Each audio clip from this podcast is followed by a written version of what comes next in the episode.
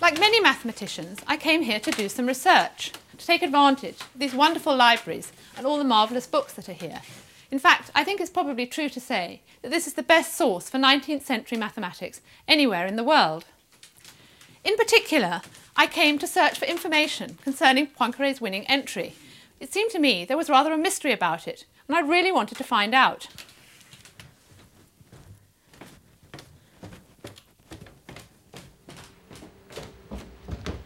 One of the things that Poincaré was very bad at was actually drawing. Um, in fact, as, as a student, he got zero for his drawing exam, which meant he almost failed to qualify uh, to graduate.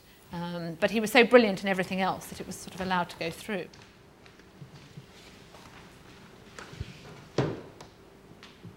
When I eventually found the Poincaré cupboard, I discovered that in fact Poincaré had won the prize for a memoir that contained a very grave mistake.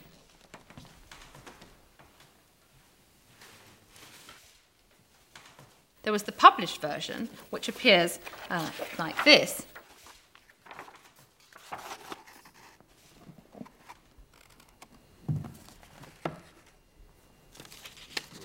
And then there was the original uh, version, which, although printed, which was this version, was never actually published. We can see uh, corrections here and uh, pages of notes written by him Poincaré actually was a bit sloppy, and so it's not surprising he made a mistake.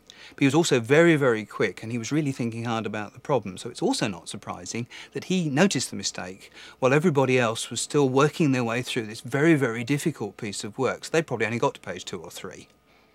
And in looking through this very carefully and seeing the corrections that Poincaré had made, I discovered what the root of the mathematical problem was. Poincaré originally thought that the solutions that he had found were well ordered, and in fact it turned out that when he discovered the mistake, they were not well ordered at all.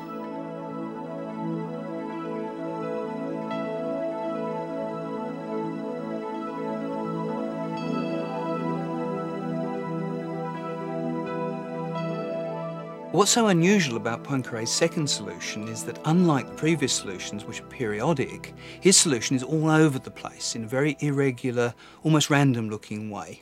But you know there's nothing random in the equations. And very, very tiny changes in the position of the planets lead to very big changes later on.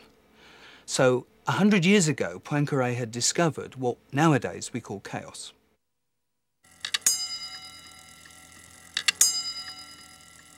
Poincaré was completely horrified um, at his discovery of this mistake. And this was not just because of having made a mistake, and he was embarrassed almost at having won a prize for a memoir that contained a mistake, but also because it meant that his entire, his original view, his conception of the world, if you like, had almost been turned upside down.